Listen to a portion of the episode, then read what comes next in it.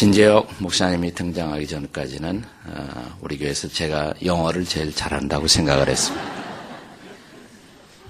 네, 본토 발음에 가까운 어, 어, 분이 출연한 다음에 제가 영어를 쓰는데 굉장히 열등감을 느끼게 됩니다.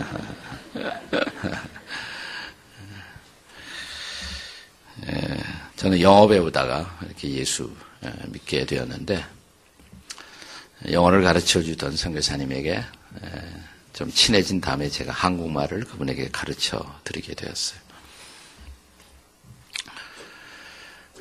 근데 어느 날 저에게 그래요. 자기 한국말로 설교하겠다고. 그분이 미국에 와서, 아니, 한국에 와서, 미국에서 한국으로 와서 처음으로 이제 한국말 설교를 하시게 된 겁니다. 저에게 도움을 요청했습니다. 제가 그분의 그 영어 설교 원고를 한국어로 translation 하는 번역하는 것을 도와드렸습니다. 이제 주일 저녁에 그분이 한국 와서 최초의 한국말 어, 설교를 하는 그날 저녁 저는 앞에 바로 앉아서 그분의 설교를 경청했습니다. 제가 평생 들었던 설교 가운데서 가장 열심히 들은 설교였습니다. 제가 도와드렸으니까 또 그분이 첫 한국말 설교고 그러니까 그분 이상으로 제가 긴장하면서 앞에 앉아서 그분의 설교를 경청했습니다. 그런데 제가 너무너무 은혜를 받았어요. 제가 들었던 모든 설교 가운데서 평생에 잊지 못할 가장 위대한 설교 중에 하나였습니다. 그날 설교의 본문이 바로 오늘의 본문입니다. 누가복음 10장에 예. 있는 우리가 잘 아는 유명한 선한 사마리아인의 비유. 바로 오늘의 본문의 대목입니다. 누가복음 10장 29절부터 보시면 그 사람이 자기를 옳게 보이려고 예수께 여짜오되 그러면 내 이웃이 누구입니까? 이 질문에 대답하기 위해서 서기관의 율법교사의 질문에 대답하기 위해서 예수께서 말씀하신 비유가 바로 선한 사마리아의 비유죠. 그날 성교사님은 이렇게 설교를 시작했습니다. 매우 서툰 한국말로 거의 원고를 그냥 읽는 수준의 설교였습니다만은 이렇게 시작했어요. 오늘 이 비유에는 세 가지 종류의 사람이 등장합니다. 첫째는 없어야 했었던 사람. 둘째는 있으나마나 한 사람. 세 번째는 꼭 필요한 사람이 있습니다. 이렇게 시작을 했어요. 없어야 했었던 사람. 차라리 없으면 더 좋았던 사람. 여리고 길에서 강도질 했던 사람. 나 있으나마나 한 사람, 있으나마나 한 사람. 그 여리고 길에 강도 만나 쓰러진 사람을 보고도 그대로 그 길을 피하여 지나가고 있었던 제사장과 레위인. 그들은 사회에 비교적 중산층 이상의 상류 계급에 속한 사람들이었음에도 불구하고 또 사회에서는 어깨에 힘주는 사람들이었을 것입니다. 하나님의 관점에서 보자면, 하나님 편에서 보자면, 그리고 쓰러져 있는 이 사람의 입장에서 보면 그들은 있으나마나한 존재였습니다. 그런데 이 강도마다 쓰러진 사람을 보고 달려갔던 그리고 자기 옷을 찢어 붕대처럼 감았던 또 자기가 식용으로 가고 있었던 포도주를 부었던 사람 사마리아 사람 유대인들에게는 거리낌의 대상이었던 사람. 또 피가 섞였다 그래서 유대인들이 일부러 상대하지 않았던 이방인 취급을 했던 사마리아 사람. 그러나 그가 강도 만난 사람에게는 꼭 필요한 사람이었습니다. 필요한 사람. 사랑이 뭘까요? 사랑. 사랑은 이웃의 필요를 채워주는 것입니다. 그것이 성경이 가르치는 아가페적 사랑의 본질입니다. 이웃의 사랑을 채워주는 것. 오늘 본문을 통해서 본문 속에 들어가서 우리는 좀 더 구체적으로 이 아가페적 사랑의 의미를 생각해 보고자 합니다. 참된 사랑, 아가페적 사랑, 그 사랑의 본질은 무엇일까요? 첫째로 그 사랑은 마음을 여는 것입니다. 그 사랑은 마음을 여는 것이에요. 종종 우리가 인생을 살다 보면 자신을 닫아버리고 살아가는 인생이 있습니다. 특별히 태어날 때부터 그런 조건 속에 태어나 부모를 애타게 만드는 사람들이 있습니다. 그들을 우리가 자폐 환자 이렇게 말합니다. 자폐 환자, autism, autistic disorder 뭐 이런 표현을 쓰는데요.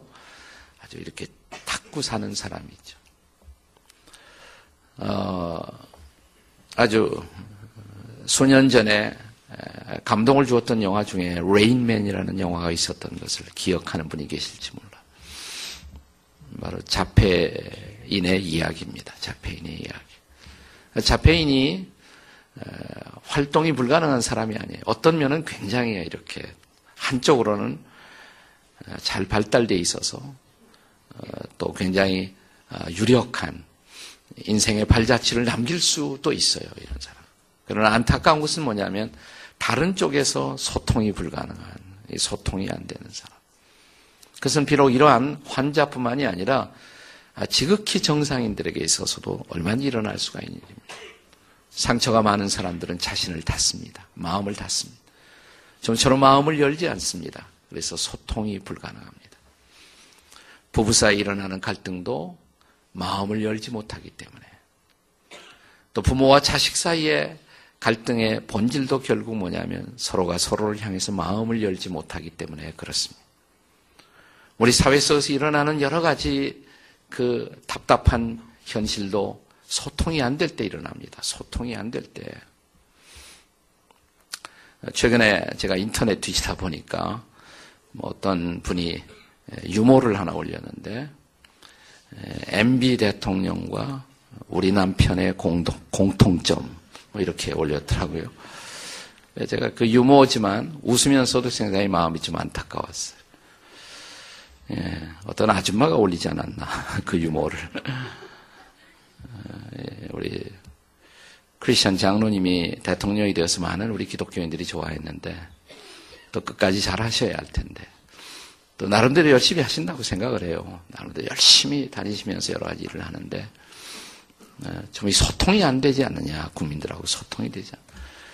그래서 그런 유머를 누가 만들지 않았을까 뭐 이런 생각도 들어요. 뭐 MB 대통령과 우리 남편의 공통점 첫째는 내가 찍었지만 내 마음에 들지 않는다. 뭐 둘째가 그는 아직도 내가 그를 사랑하고 있는다고 착각하고 있다. 세 번째는 뭐냐면 헤어지고 싶어도 절차가 복잡해서 참고 산다. 뭐, 뭐 이런 게 올라왔더라고요. 아, 마음이 좀 답답했어요. 기도를 좀 많이 해드려야겠다. 이런 생각을 했습니다. 소통이 안 되면 여러 가지로 어려운 일이 생깁니다. 소통이 된다는 것이 뭐예요? 눈길이 맞아야 돼요. 눈길이 맞아야 돼요. 또 서로가 서로의 소리가 들려야 돼요. 그리고 가슴으로 서로 느껴져야 한단 말이죠. 가슴으로 느껴져요. 그래야 소통이 될 수가 있습니다.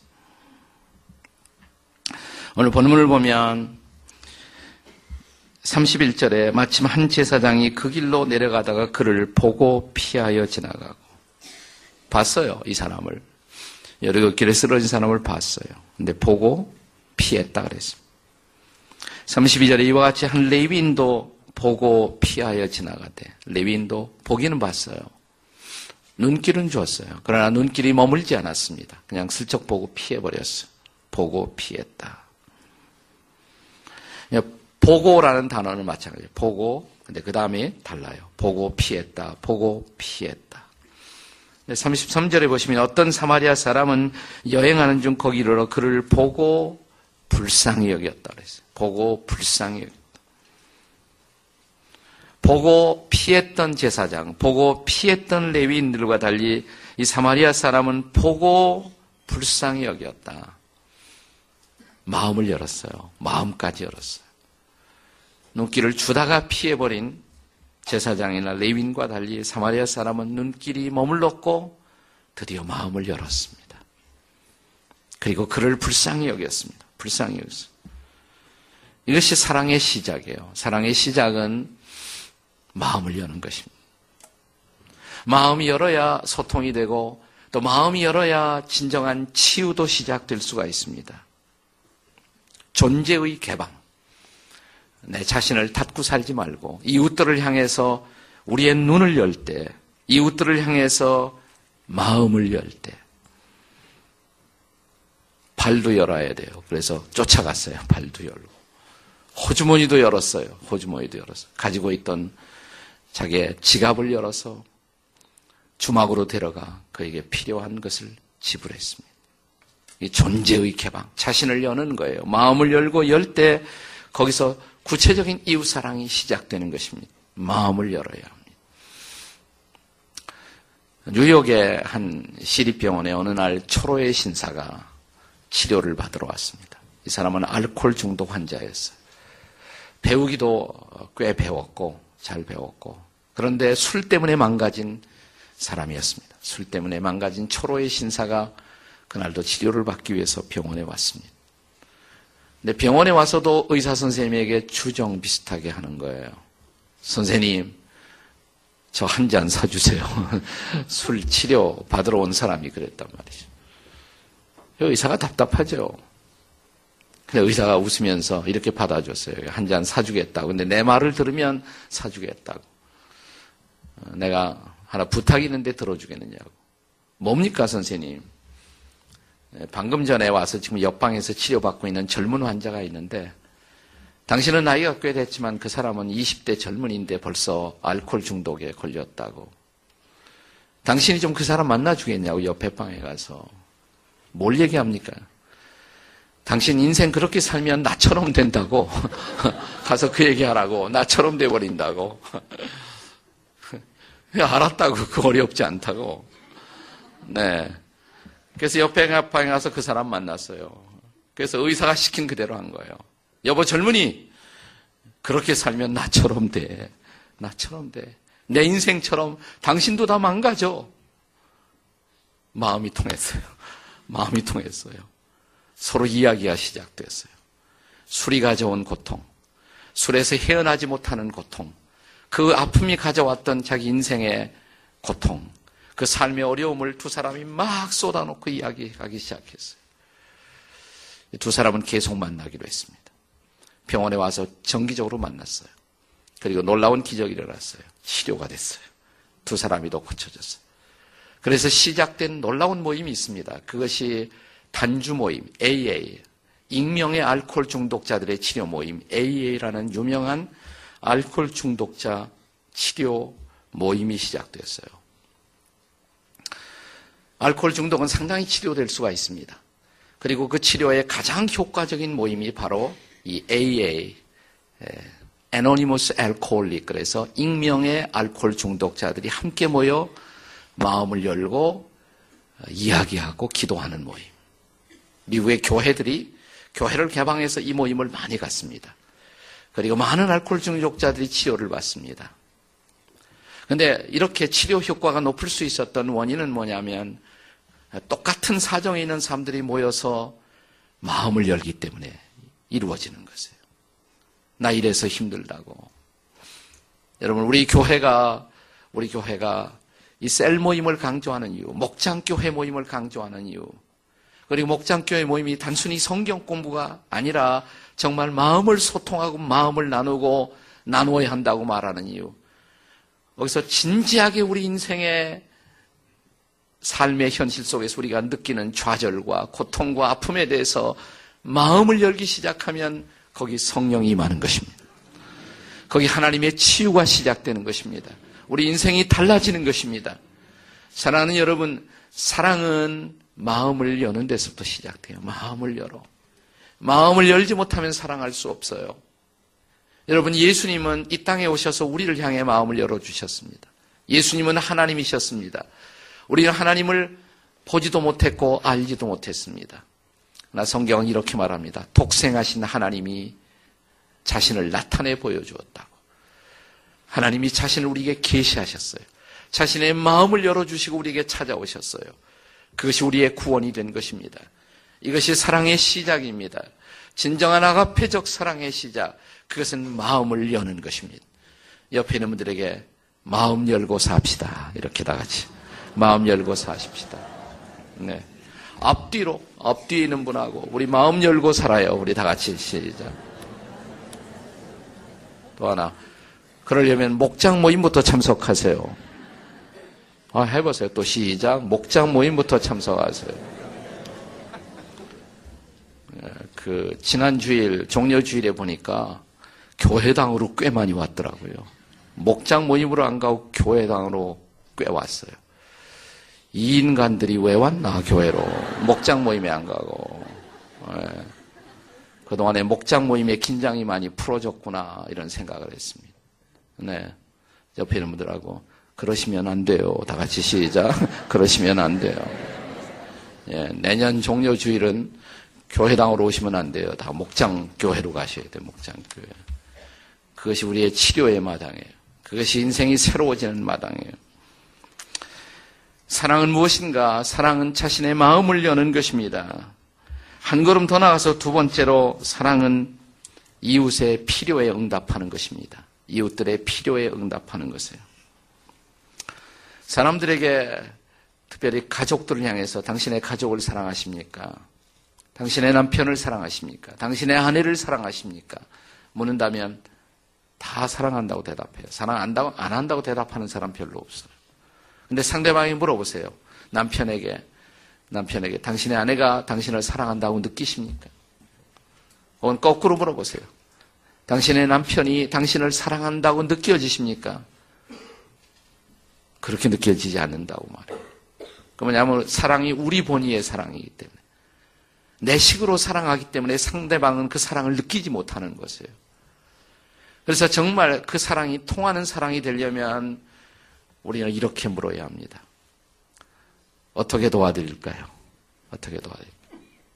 여보, 어떻게 했으면 좋겠어요? 그냥 일방적으로 사랑하지 말고 물어보세요. 어떻게 제가 했으면 좋겠어요? 어떻게 당신에게 해드리면 좋겠어요? 이럴 때 그 사랑은 구체적으로 통할 수 있는 사랑이 되는 것입니다. 상대방의 필요에, 구체적인 필요에 응답하는 것, 거기서부터 사랑이 시작됩니다. 예수님이 이 땅에 오셔서 전도하셨어요. 그러나 전도부터 하신 것이 아니에요. 그분은 병을 치료해 주셨어요. 복음서에 제일 많은 것이 병에 그걸 실제적인 필요부터 채워주셨어요. 배고픈 사람들에게 오병이어의 기적을 통해서 먹을 것을 주셨어요. 먹을 것 주시고 나서 그 다음에 나는 생명의 떡이라. 라고 설교를 하셨어요. 네. 그러니까 구체적, 육체적인 필요를 채워주시고, 그 다음에 영적인 필요를 그 다음에 말씀하셨어요. 영어 단어에 felt need라는 단어가 있습니다. felt need. 느껴지는 필요, 실제적인 필요. 그 필요부터 채워질 때 사람들은, 아, 저 사람이 나를 사랑한다. 이렇게 느끼는 것입니다. 한국교회가, 아, 지금 이웃들을 사랑하는 일, 사회복지를 안 하는 거 아니에요. 여러분 통계를 보면 NGO 통계를 보면 정부가 하는 거 말고 정부가 아닌 사람들이 아, 이웃들의 필요를 위해서 도와주는 일, 도와준 일 가운데 70%를 70%를 개신교가 하고 있어요. 통계입니다. 70%가 좀 넘어요. 그러니까 캐톨릭, 불교 하는 거 다 합해도 30%가 안 돼요. 우리가 70% 훨씬 넘게 해요. 아, 그런데 우리는 개신교는 아무것도 안 하는다고 우리 불신자들이 느끼고 있어요. 왜 그럴까? 우리식으로 사랑을 했기 때문에, 우리식으로. 우리 그 다음들이 불신자들이 느끼는 것은 전도는 열심히 하는데 다른 것은 안 하는 것처럼 느껴진단 말이죠. 그러니까 그들의 필요에 민감하지 못하는 것이에요. 이웃들의 필요에 민감하지 못하는 것이에요. 그러니까 전도도 어, 제가 언젠가 이런 설교하면서 이런 말씀을 드렸을 거예요. 제가 미국에 있을 때 같이 교제하던 목사님 가운데 전도를 아주 잘하는 목사님이 계셨어요. 한번 물었어요. 목사님의 전도의 비결은 뭡니까? 나는 전도 잘하는 사람에게 이 목사님 같은 이야기를 들어본 일이 없어요. 나는 한국 교회가 그분의 전도를 배웠으면 좋겠어요. 그분은 이렇게 말하더라고요. 자기는 전도하기 전에 꼭 기도를 한대요. 무슨 기도를 하냐면 하나님 저분을 잘 이해하게 해주세요. 내가 전도하려고 하는 상대방을 잘 이해하게 도와주세요. 그래서 대화를 하다 보면 대화가 쉽게 풀린대요. 그 전도가 된대요. 그러니까 일방적으로 내가 하고 싶은 말부터 쏟아붓고 퍼붓는 것이 아니라 상대방의 얘기를 잘 경청하고 들어주고 이해하는 것. 이것이 전도의 비밀이라고, 전도의 비밀이라고. 제가 여러분에게 그 얘기 들려드렸어요. 그분이 어느 날 식당에 친구들하고 같이 갔는데, 아침 식사 주문했는데, 그날 섬기는 자매가 웨이트레스가 팽겨치듯 접시를 갖다 놓고 챙겨보지도 않고 너무 화가 났대요. 저렇게 서비스가 엉망. 막 항의하고 싶었는데 갑자기 마음속에 기도하고 싶은 생각이 있어요. 하나님, 오늘 저 자매가 무슨 사정이 있습니까? 하나님이 마음속에 말씀하시는 것 같더래. 그래, 사정이 있다. 사정이 있으면 이해를 해야지 어떻게 해요. 그러니까 좀 화난 것이 풀어졌어요. 식사를 마치고 나가면서 이제 팁을 놔야 되는데 내가 이런 엉망의 서비스를 받고 팁은 3시 가서 먹었는데 3불도 많다 생각하고 3불로 구딱하려고 하는데 성령님이 말씀하시더래. 3불 너무 적다. 불안한 예감이 들어요. 혹시 성령님이 4불 원하나? 5불 원하나? 아, 근데 자꾸만 10자리가 왔다 갔다 해. 혹시 10불? 이건 아닌데, 10불을 어떻게 놔? 하나님 10불 놔야 돼요. 그러니까 성령님이 oh yes 그러시더니 그래서 내키지 않았지만 10불을 딱 팁을 놓고 나가는데 그거 가지고 막 쫓아오더래요 자매가. 손님 손님 이거 팁이 아니죠. 팁인데요. 왜 이렇게 많이 제가 자매님 보니까 무슨 힘든 일이 있는 것 같아서 오늘 조금 더 놨죠. 혹시 격려가 될, 될까 해서요. 얼어붙은 듯 쓰더래요. 제가 서비스가 엉망이었죠, 손님. 죄송해요. 죄송해요. 미안해요. 사실은 어젯밤에 제 남편이 저를 버리고 떠났습니다. 어젯밤에 떠났습니다. 자매님, 저는 목사인데 제가 한번 기도해 드릴까요? 그러니까 기도해 주세요. 앉아서 어깨에 손을 대고 기도를 시작하니까 막 울더래요. 하나님, 이 자매님을 만나달라고. 또 이 세상 모든 사람이 버려도 하나님이 이 자매를 사랑한다는 사실을 알게 해달라고. 그러면서 기도해주고 자매님 예수님 알아요? 그러니까 몰라요. 알고 싶어요. 알고 싶죠. 전도했다는 거예요. 얼마나 자연스러운 전도. 이웃의 필요를. 오늘 여기 사마리아 사람도 그의 필요가 뭐예요? 지금 강도 만나 쓰러져 있는 사람에게 전도부터 하면 되겠어요. 네, 지금 쓰러져 있는 사람에게 예수 믿으라고. 예수 안 믿어서 그렇다. 지금 사회에 그래서 혐오감을 일으키는 거예요. 기독교인들이 그래서 이런 공격적인 전도가 혐오감을 일으키는 거예요. 그에게 쫓아가서 포도주를 상처에 붓고 그를 들쳐업고 치료를 시작했다. 치료부터 시작하는 거예요. 그의 필요에 민감한 것.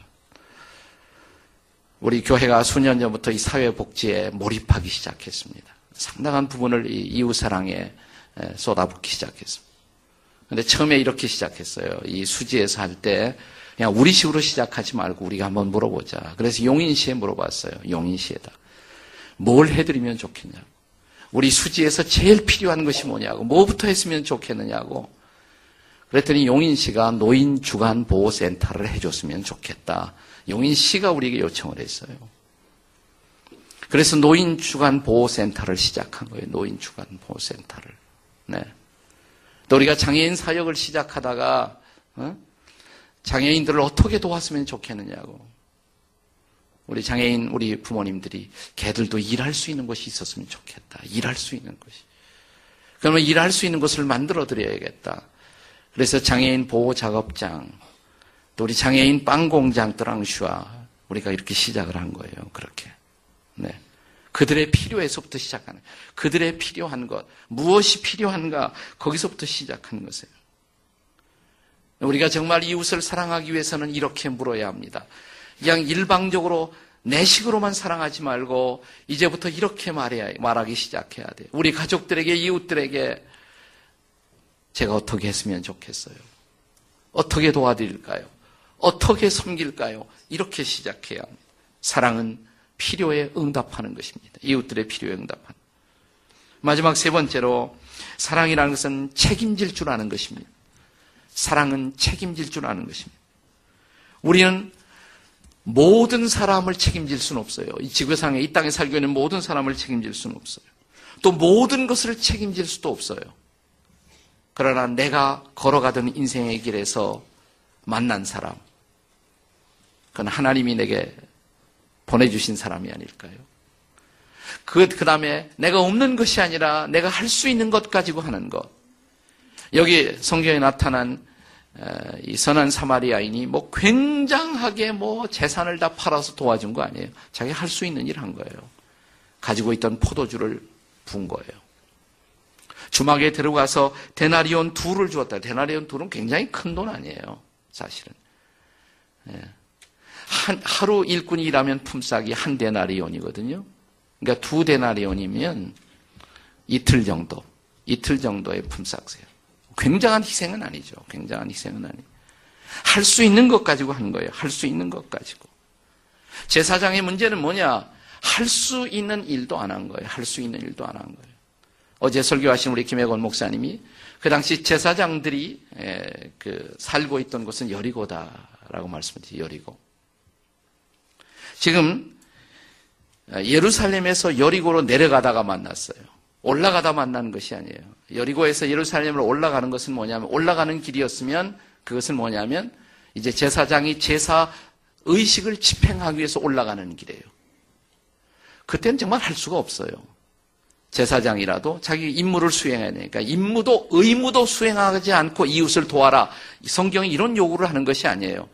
근데 재미난 것은 예루살렘에서 여리고로 내려가다가 이건 무슨 얘기냐면 예루살렘에서 자기가 예배 집례하고 다 끝난 거예요. 다 끝나고 집으로 가는 길이었어요. 그러니까 시간이 남아 있었어요. 시간이 남아 있고 여유도 있는데 하지 않은 거예요.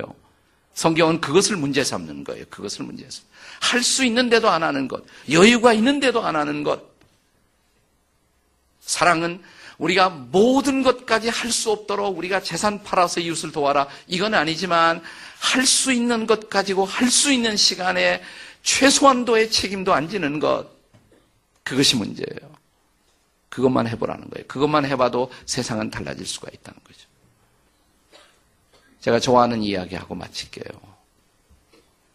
네.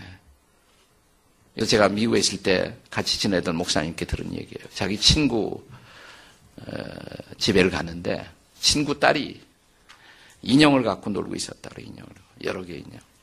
수라는 수젠이라는 그런 소녀였는데 수 내가 가지고 있는 인형 가운데서 내가 제일 좋아하는 인형 어떤 거니 여기 없어요. 여러 개 있는데 어디 있니? 제 방에 있어요.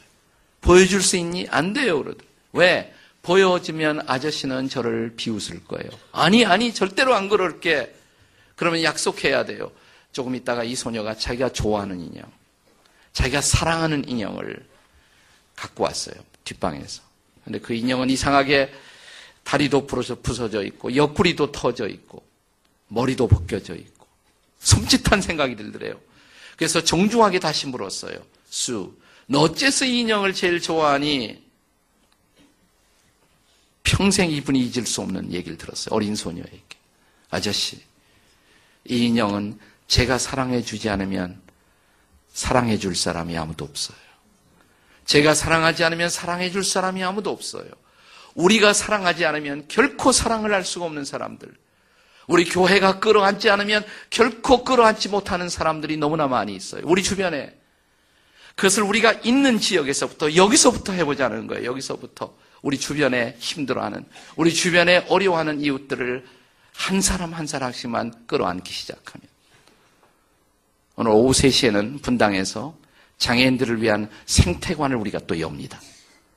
분당 율동공원 바로 앞에 우리 교회가 장애인들이 가서 그 가든에서 식물 가든에서 좋은 산책도 하고 또 자연 속에서 치료도 받을 수 있도록 생태관을 오늘 오후 3시에 열어요. 하나님께서 최근에 우리 교회에 이런 이웃사랑의 놀라운 길을 열고 계세요. 놀라운 길을. 너무너무 감사해요. 제가 처음 우리 교회를 시작할 때부터 이런 생각을 했습니다. 한 5년 교회 기초 작업을 하고, 그 다음에 한 5년은 선교 열심히 하고, 그 다음에 또 한 5년은 이웃사랑, 그래서 선교와 이웃사랑이 두 날개를 폈으면 좋겠다. 하나님이 그 꿈을 이루어 주시더라고요. 네. 그러나 이런 놀라운 사랑의 일은 교회 공동체와 더불어 시작하면서 동시에 여러분 한 사람 한 사람이 내 곁에 지나가는 내 인생의 여리고길에서 지나가는 이웃을 향해서 마음을 열기 시작할 때 그들의 고통을 함께 느낄 때 그리고 할 수 없는 일을 가지고 아니라 할 수 있는 것 가지고 내가 어떻게 섬길 수 있을 것인가? 이 질문을 하는 순간 우리를 통한 하나님의 놀라운 치유가 그리고 놀라운 세상을 변화시키는 놀라운 일이 시작될 것입니다. 그때 우리는 비로소 민족을 치유하고 세상을 변화시키는 놀라운 비전을 성취할 줄로 믿습니다. 여러분이 그 비전의 주인공이 되어 주십시오. 여러분이 고통받는 이웃들의 이웃이 되어 주십시오. 이 바리새인들의 문제, 그 당시 율법 교사들의 문제, 제사장들의 문제는 뭐냐면 자기들끼리만 이웃이라고 생각했어요. 자기들끼리만 아니에요. 내 사랑을 기다리고 있는 모든 사람이 내 이웃이다. 내 사랑, 내 섬김을 기다리는 내 따뜻한 손길, 내 따뜻한 눈길을 기다리고 있는 모든 사람이 내 이웃이다. 이웃을 발견할 때 우리를 통해서 세상이 변화되는 놀라운 일이 시작될 것을 믿으시기 바랍니다. 기도하시겠습니다.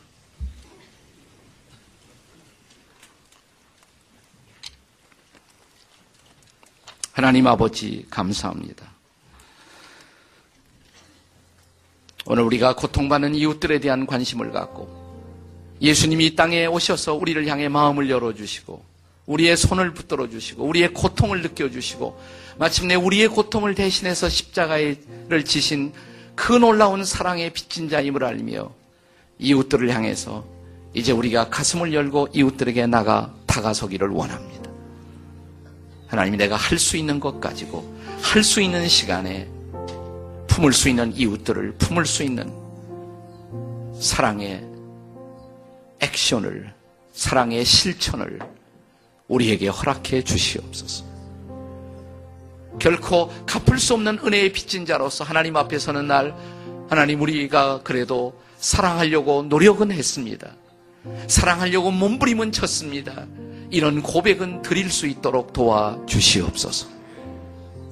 예수님의 이름으로 기도합니다.